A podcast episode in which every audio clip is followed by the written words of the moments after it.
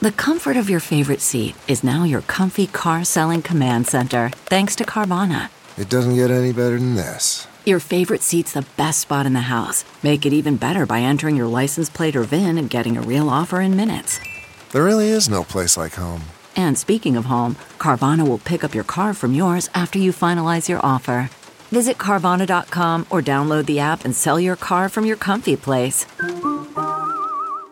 Good morning. I'm Margie Ellisor, Fox 2 with your St. Louis news, driven by Bommarito Automotive Group. A Webster Groves police officer is recovering this morning after being wounded in a shootout with a suspect. Around 8:20 last night, two Webster Groves police cruisers responded to a call for a stranded motorist along I-44 near Elm. When the first officer attempted to make contact with the driver, police say that man got out of the car and immediately started shooting. The officer returned fire, and both he and the suspect were hit multiple times. The suspect, who police say is a man in his mid 20s, died on the scene. The officers were wearing body cameras, and investigators are now looking at that footage. St. Louis County Executive Sam Page will outline the plans for the county to ease restrictions. Yesterday, both he and Mayor Lyda Krewson announced that they would reopen the city and county starting on Monday, May 18th.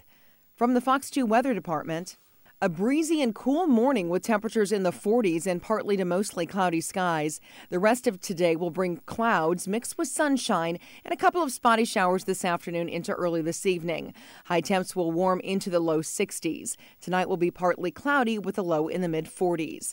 Tomorrow still looks like the best day of the week with partly cloudy skies and temps warming into the upper 60s.